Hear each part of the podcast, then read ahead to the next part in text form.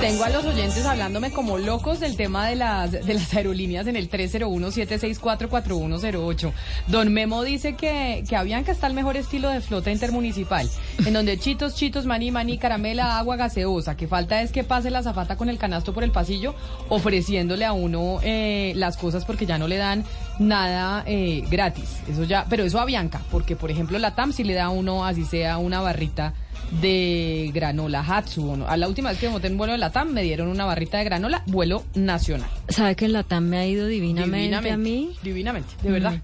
O sea, hay una cosa de las aerolíneas que yo sé que esto es muy controversial, que yo siento que en la medida en que se ha relajado el atuendo, que, que las auxiliares de vuelo puedan usar tenis, eh, que los peinados ya no sean así como esos de las de las azafatas de otras épocas que eran como todas ¿cómo se dice? En perifolladas y eran no, y las azafatas eran preciosas. Eran todas eh, sí, elegantes, ahorita ya no son así, pero yo creo yo yo no estoy en contra de eso, me parece que uno debe trabajar cómodo ya, pero sí creo que eso se ha trasladado al trato. A mí me pasó eh, recientemente en una aerolínea como una manera muy displicente de los auxiliares de vuelo tratar a los pasajeros, como muy chabacana, y eso sí no me gustó. Es lo que pasa en United. Pero mire, retomamos la comunicación con el representante Cadavid para que nos cuente entonces que de lo que se trata este proyecto, que no es de controlar tarifas, sino de poder darle eh, mayores beneficios y respetar los derechos eh, de los usuarios, representante. Bueno, Camila, esta llamada estaba más difícil que un reembolso de un tiquete, pero yo creo que ya la logramos. entonces, entonces lo escuchamos, eh, representante, de qué es lo que están intentando ustedes en el Congreso.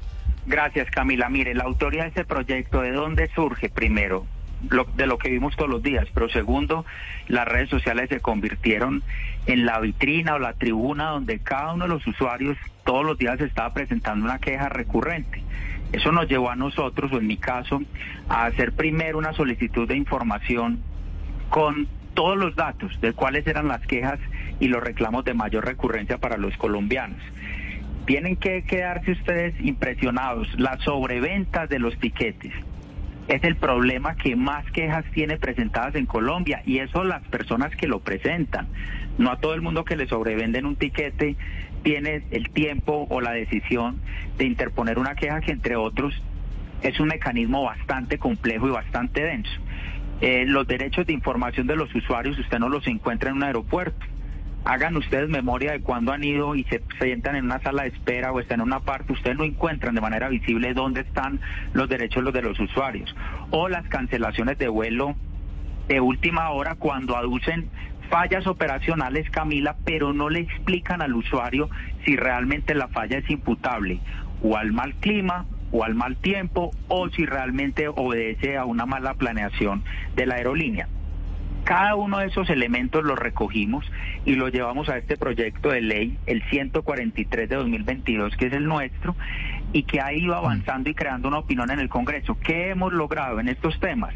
Primero, ya haber sentado a varios sectores del, del, del sistema aeronáutico colombiano, aerolíneas, aeronáutica, autoridades de superindustria, supertransporte, porque ese es uno de los grandes inconvenientes que tiene un usuario ¿A quién le reclama?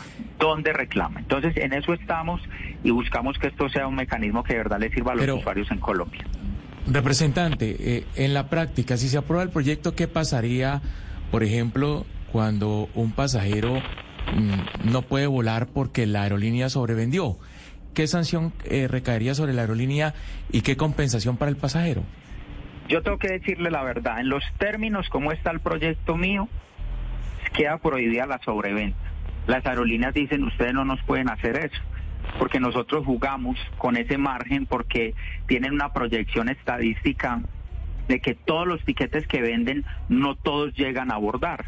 Y nosotros les decimos, pero es que el usuario no puede cargar con la especulación o la variación que ustedes proyecten. Entonces, estamos en eso, pero para hacerle muy puntual en su pregunta, ¿qué pasaría si le sobrevenden el tiquete? No, en nuestro modelo de proyecto estaría quedando absolutamente prohibida la sobreventa del tiquete. Es que igual quedó vendido. Claro, que, era lo que, que era lo que yo representante le decía ayer a mi compañero Gonzalo Lázari, que puede que fuera muy legal, pero que no estaba yo de acuerdo con que me yo compré un tiquete y no me garanticen que puedo viajar en ese avión porque resulta que sobrevenden en un 15%. Y me decía mi compañero Gonzalo Lázari que eso no es solo en Colombia, sino en el mundo. ¿Puede pasar ese proyecto suyo que en Colombia se prohíba la sobreventa cuando en otras partes del mundo, en todo el planeta, sí se les permite a las aerolíneas eso? O sea, ¿legalmente es posible? Es posible. Nosotros nos hemos cuidado mucho de no sobrepasar estándares de reglamentación internacional en el sector aeronáutico. ¿Qué podemos encontrar? Una fórmula con las aerolíneas, porque este proyecto no busca destruir a la empresa ni las aerolíneas.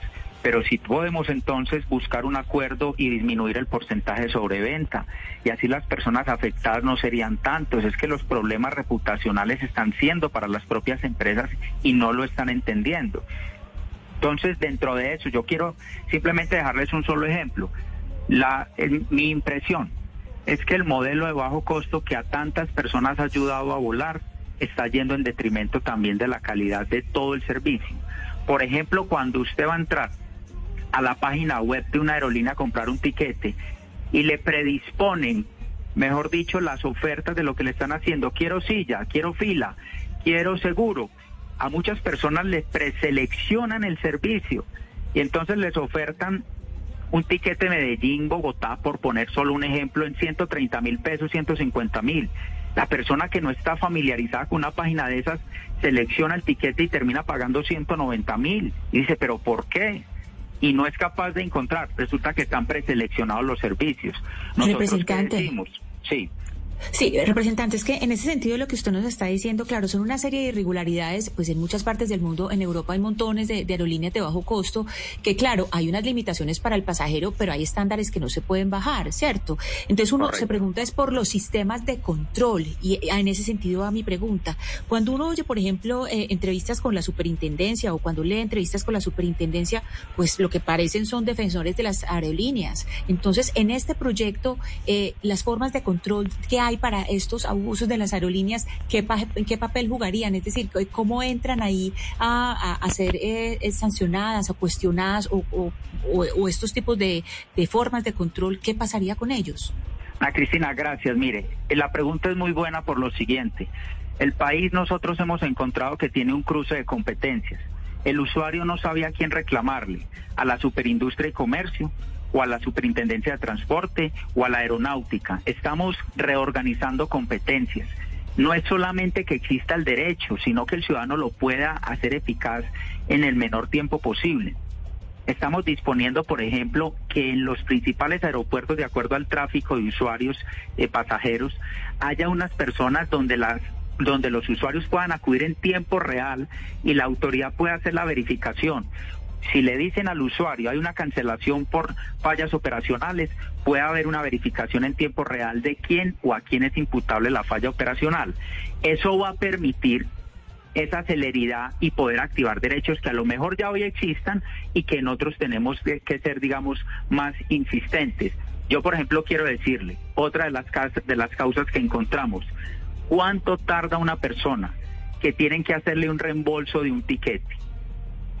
¿Cuánto? Pueden pasar dos, tres, cuatro, cinco meses, cuando las personas ya dicen, mire, sabe que yo no voy a molestar más, yo no voy a perder mi tiempo, dicen unos, yo no voy a reclamar, se quedó la aerolínea con el tiquete. Nosotros lo que estamos disponiendo aquí es que en un plazo, un plazo máximo de 30 días, una aerolínea tiene que hacer el reembolso. Entonces, ellos se defienden como es normal, dicen que el sistema financiero, que una razón, que otra. Con nosotros le estamos diciendo, no señor, proteja los derechos del usuario. Si alguien le reclama a usted un ticket y un reembolso, en 30 días usted tiene que entregárselo. ¿Estamos actuando contra la empresa? No, estamos actuando en función del usuario. Pero, representante, el tema que usted nos cuenta que es el más delicado, el de la sobreventa, pues eh, yo creo que es muy complicado que un porcentaje lo logre establecer una autoridad central. ¿Por qué no dejarle cierta libertad, por ejemplo, a que un, buen porcentaje de esas ventas sea un mutuo acuerdo? Porque eh, para algunos usuarios puede ser beneficioso lo, que le dan a cambio y si las dos partes llegan a un acuerdo, ¿por qué no dejarlo abierto así? Eh, en vez de que una autoridad central diga, oiga, solamente 5%, solamente 3% o, o el porcentaje que su, que su proyecto vaya a disponer. Sebastián. Sí, saludo. saludo. No, está bien. Digamos que lo que estamos buscando establecer al fin del día es si en la discusión del proyecto hoy está planteado en los términos como lo acabo de explicar, pero si en un acuerdo las aerolíneas dicen tenemos que reducir este margen porque estamos creando una afectación, pero lo quiero decir además, no es una especulación o una impresión de Hernán Cadavid. Las cifras nos indican que el mayor número de quejas en Colombia contra las aerolíneas recae precisamente en la sobreventa. Entonces, algo hay que hacer. Dejemos fluir a las aerolíneas, muy bien, dejemos trabajar a las empresas, perfecto, pero no vaya esto en detrimento de los usuarios. Ese es el equilibrio que nosotros queremos encontrar en este proyecto y yo creo que la receptividad que ha tenido para hablarle ya solo un tema político. Terminé teniendo firmas hasta de las personas del partido Faro Comunes. Es decir, esto salió con 70 firmas del Congreso de la República, porque todas las personas coincidieron en decir esto hay que resolver. Y yo creo que eso lo tenemos que resolver. Representante, usted mencionaba lo difícil que es comprar un tiquete con respecto al precio. Estoy en la página de la TAM, estoy en la página web de Avianca y los precios están bastante claros y sumamente fáciles de escoger. Le dan diferentes precios dependiendo de la forma en cómo usted viaja. No entiendo qué es lo que usted busca con el cambio en la plataforma de estas aerolíneas, porque todo está muy claro. ¿Quién me habla, Oscar? No, le habla Gonzalo Lázari. Gonzalo, un saludo especial. No todas las aerolíneas tienen el mismo sistema. Lo que pasa es que yo no quiero hacer referencia a nombres de aerolíneas específicamente, no me parece respetuoso, pero si ustedes quieren lo menciono. Pero una de las aerolíneas de bajo costo, que hoy tiene aviones amarillos, tiene esa posibilidad cuando usted hace esa búsqueda, usted si está ahí nos puede ayudar a hacer esa verificación en tiempo real. Cuando compra el tiquete empiezan a ofrecerle una serie de servicios y eso está bien. El usuario es el que define si quiere viajar atrás, adelante, si quiere abordar primero, después, si quiere un seguro o no, si quiere una fila rápida o no. Ese no es el problema. El problema es que la oferta viene preseleccionada por parte de la aerolínea. Y muchas personas que no conocen el sistema, se lo tengo que decir por experiencia personal, yo viajo permanentemente en avión. Y a mí muchas veces dicen, ¿yo dónde tengo que poner la flechita, el cursor para no comprar el seguro, no comprar la fila, no quiero viajar así, enredan a cualquiera. Y de esa manera muchas personas por experiencia han terminado pagando más de lo que realmente pues cuesta el tiquete ofertado. Eso es uno de los temas que nosotros insistimos desde el punto de vista legal. Entonces, para hacerle precisión en su ejemplo, no todas las aerolíneas tienen eso, pero a cuales la utilicen pues hay que intentar ese tipo de control. Pero representantes, entonces, eh, para, para decirle a los oyentes, este proyecto, ¿qué le falta para hacer una realidad? Camila, primero, que el gobierno nos ayude, porque no vayan ahorita a pensar que por ser un proyecto de la oposición no le va a servir al poder, a, la, a la ciudadanía.